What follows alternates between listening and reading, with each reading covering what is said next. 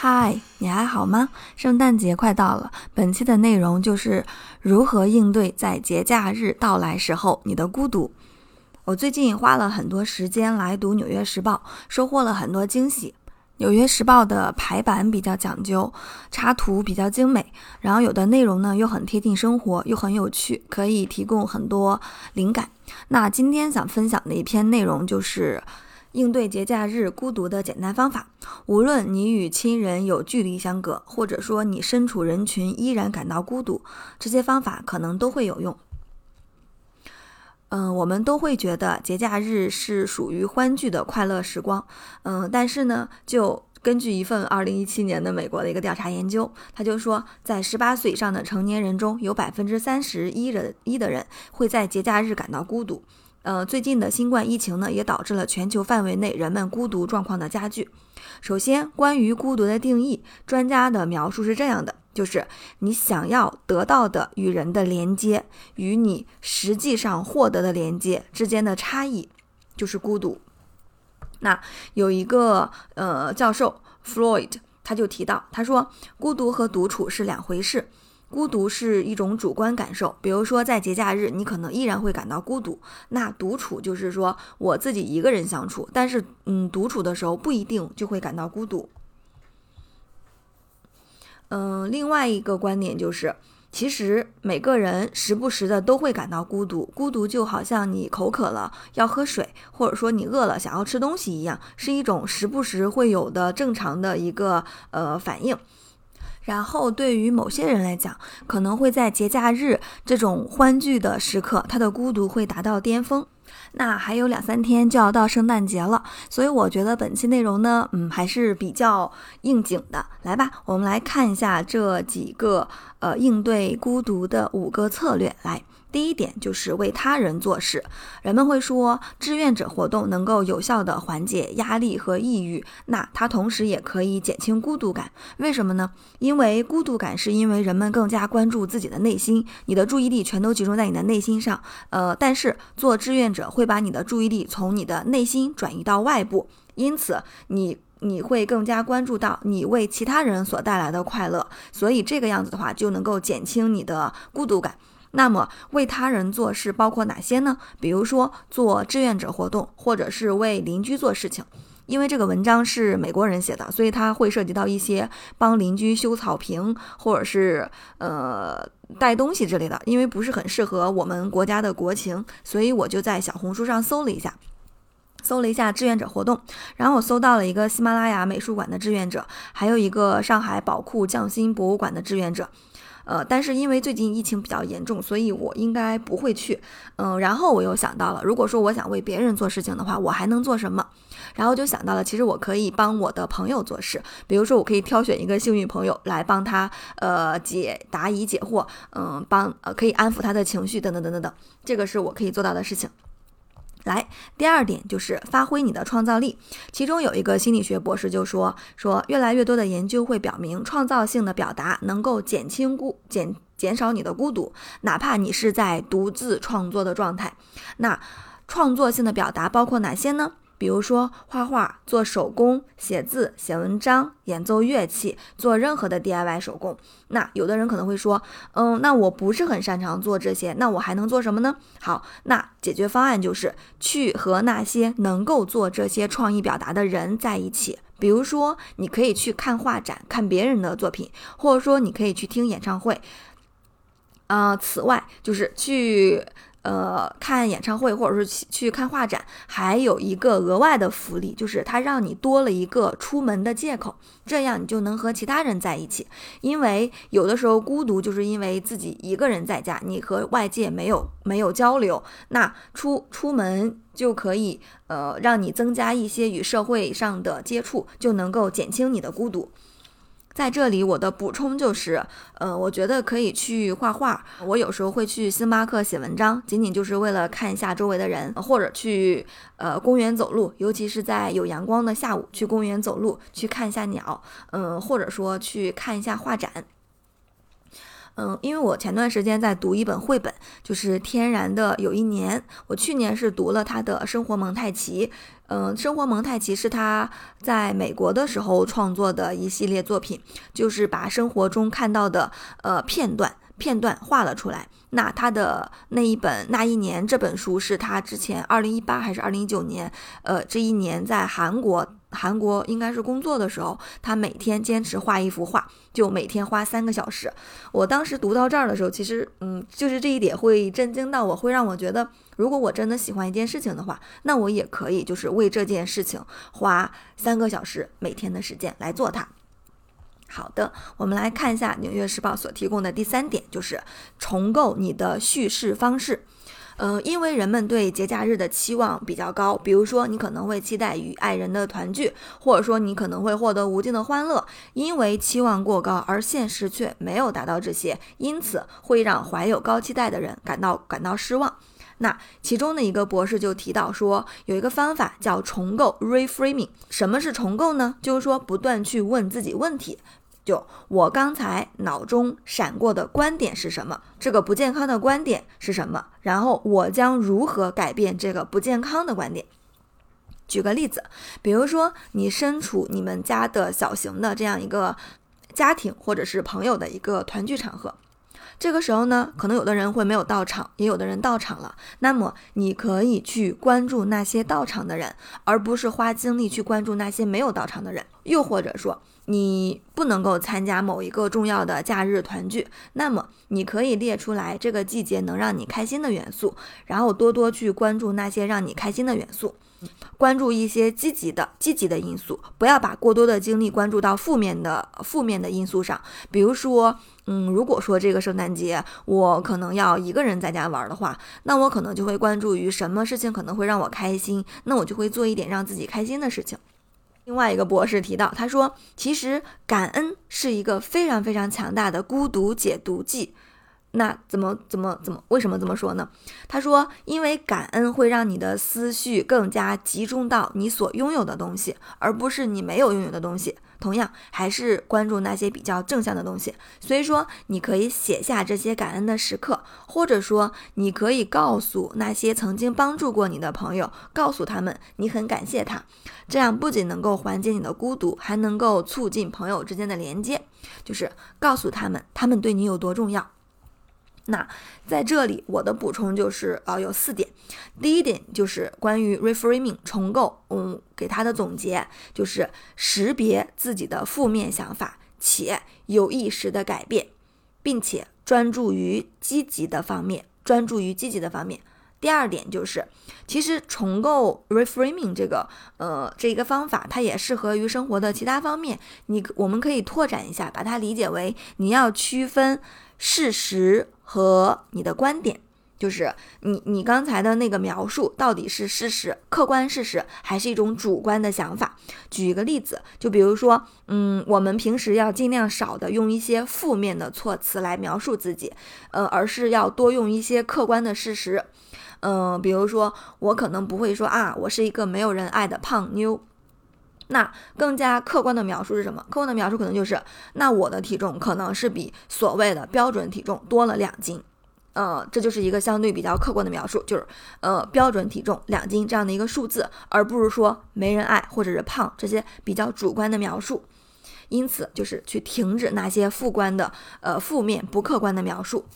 第三点是我想到了感恩日记，就每天写下来让自己开心的事情，因为我最。呃，前段时间听了一个播客，嗯，关于幸福，那个就是专注于讲幸福的这个博主，他也在说，就是每天记下来让自己开心的事情。他当时是写了一个网站，就是一千个 awesome moments，就是那种了不起的时刻。比如说，在当你在超市排队的时候，本来你排在队尾，但是突然有一队他新开了一个结账窗口，这样你就突然从了从倒数第一个结账成了第一个结账的。就这种，嗯，你就会感到很开心，或者说你穿到了，嗯，从烘干机里刚刚拿出来的还带着温度的睡内衣等，或者说当我在人生低谷的时候，就有一个朋友在旁边，嗯，真心的安安慰了我或者关心了我，那我都会觉得自己很幸运。好，然后第第四点就是，嗯，《纽约时报》前段时间还有一篇文章讲到了，就是其实朋友很愿意收到你的信息，哪怕你仅仅是 say hi，他们都很乐意收到。所以说，如果有朋友帮到了你，去告诉他，告诉他们你很重要，谢谢。好，然后第四点就是，嗯，把独处视作机会。呃，相关 相关专家就说，呃，就如果说你真的就是独处的时间太长了，然后你感到了孤独，那么你可以做一些呃，就是让自己感到放纵的事情，比如说，嗯，就是有点溺爱自己，让自己放纵自己的事情，就比如说，嗯，在月光下散步，沉迷于一本书里面，或者去烘焙自己喜欢的甜品，然后立马吃掉，这就相当于是把孤独转化为一种积极的事物。好，嗯，然后另外一个教授就补充到，他就说，其实我们可以未雨绸缪，在负面情绪出现之前，可以提前规划，这样临场便会少一些措手不及。就比如说，我们可以准备一些一系列能够让自己开心的事情的列表。此外，在做这些事情的时候，你要保证自己是全身心投入的，就享受当下的状态。所以，深呼一口气。去享受做这件事情吧。那关于这个，我有三点补充。第一点就是，呃，一你要准备一个孤独时刻可以做的一百件事、二百件事、三百件事情的清单。呃，所以说你平时要。呃，观察自己，就是当你在做什么事情的时候，你是比较开心的，你的状态是很开心的。比如说，哪怕我不吃饭，我要把这件事情做完，呃，或者说我每天做一做这个事情做十五分钟，我就很开心。那这就是这就是可以让你真正让自己开心的事情，就我们需要这种事情来取悦自己。第二点就是正念 （mindfulness）。意思就是享受当下。当你做这些事情的时候，专注于事情本身，不要去，不要让自己有其他的思绪。呃，其实就和那本呃《当下的力量》那本书所提到的核心观点是一样的，就是享受当下。好，C 第三点就是我想到了蒋勋在《孤独六讲》里面，呃，第一讲所提到的自己年少时的情欲孤独。他会说，他当时把这种孤独放在了去读书、去创作上面。就像呃刚才所说的，把你的孤独转化成一个机会。来，第五点，这个这篇文章提到的第五第五第五个观点就是，你要接受孤独，并且与孤独和解。就是他提到说，节假日孤独让人们感到一个比较纠结的点，就是你可能会觉得你是唯一一个在节假日感到孤独的人，但是实际上不是这样的。所以说，你可以提醒自己，就是 you are not alone，你不是一个人。然后，当你意识到这一点，这将有效的缓解你的孤独。呃，就虽然刚才提到的重构或者说感恩，它确实能够缓解到孤独，但是更重要的事情就是不要否定你的感觉，不要否定你的感觉，允许自己感受到孤独，允许自己。呃，自己有期待，允许自己的期待落空，允许自己怅然若失，不要因为自己产生了孤独的情绪而感到尴尬或者是羞耻，接受自己的情绪。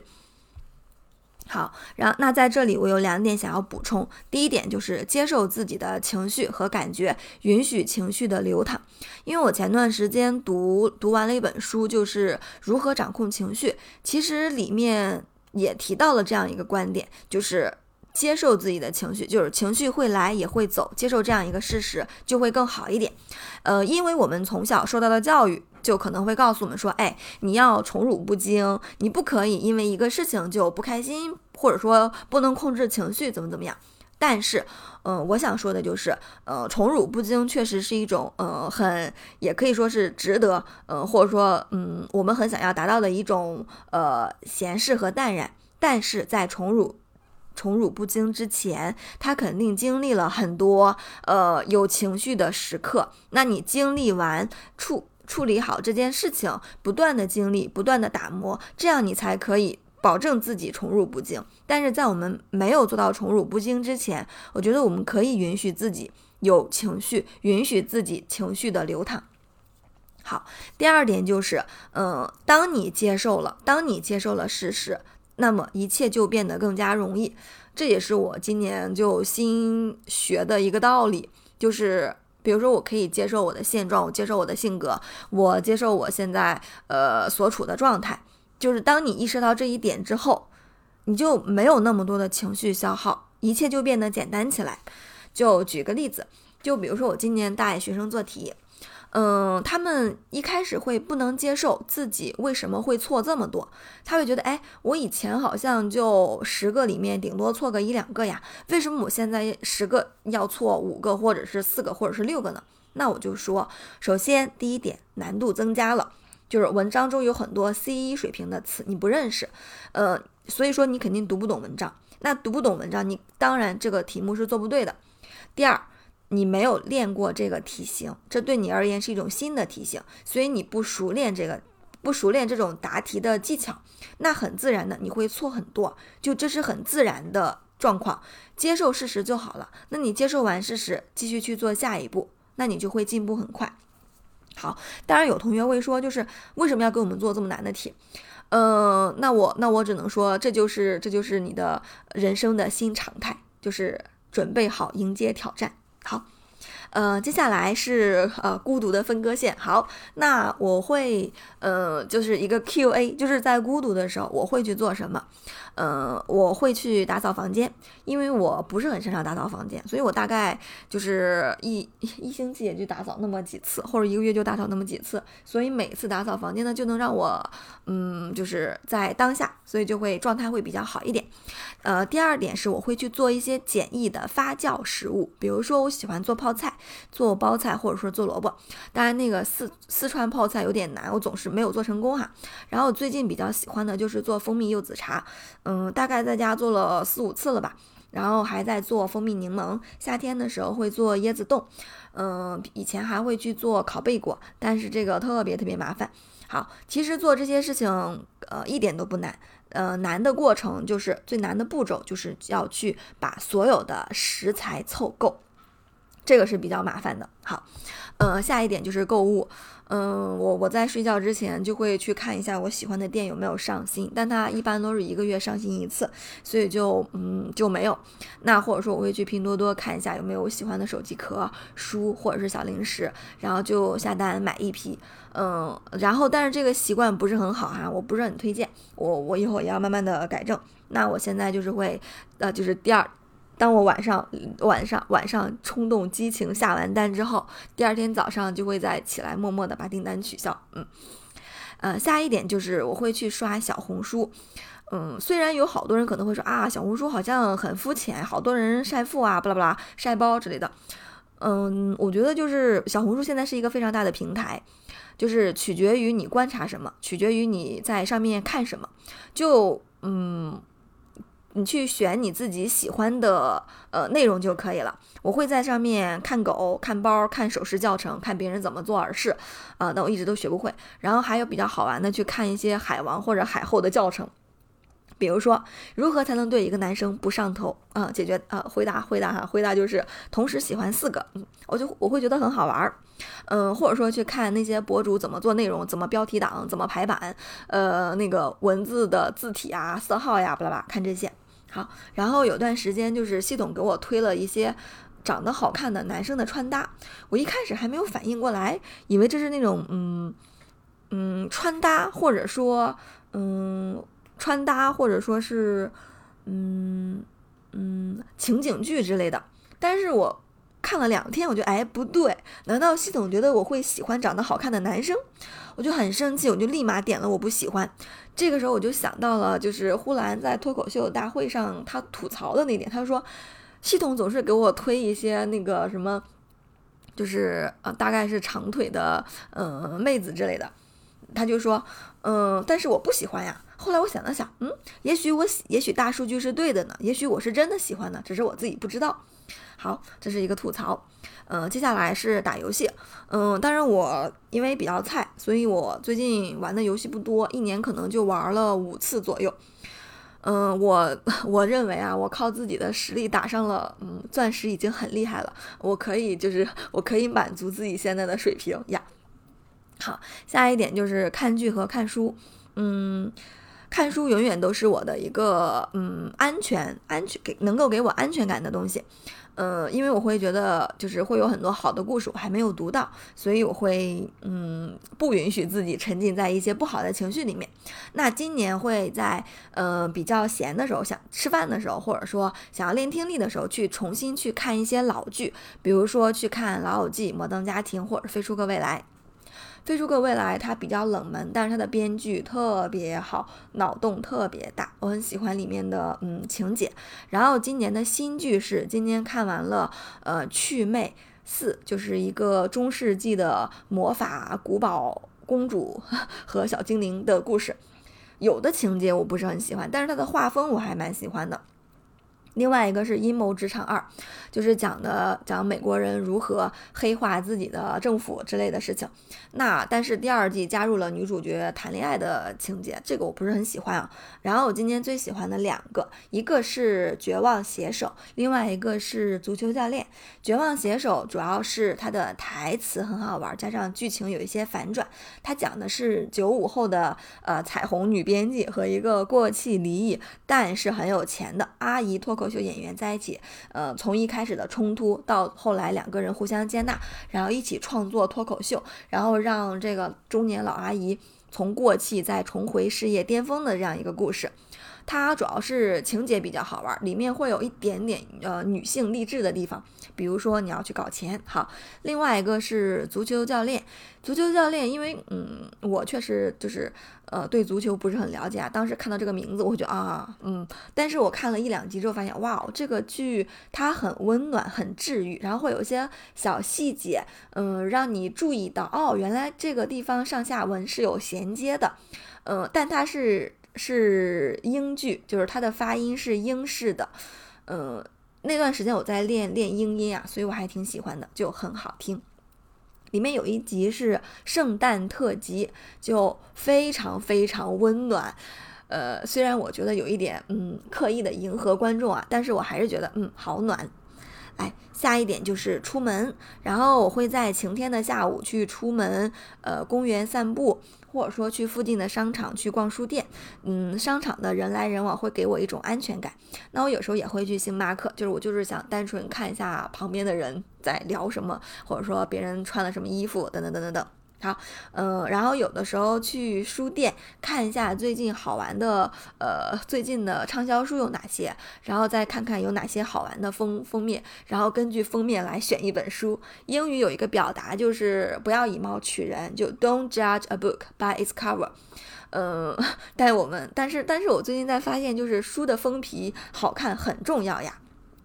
好，然后前段时间还会去公园散步，看湖水，看看飞来的鸟，然后就会让人很平静啊。那最后一点就是睡觉，呃，比如说在有，呃，同样也是在有阳光的下午，晒着太阳睡午觉，哇，简直太幸福了。嗯，好吧，以上就是本期的内容，感谢你的收听，拜拜。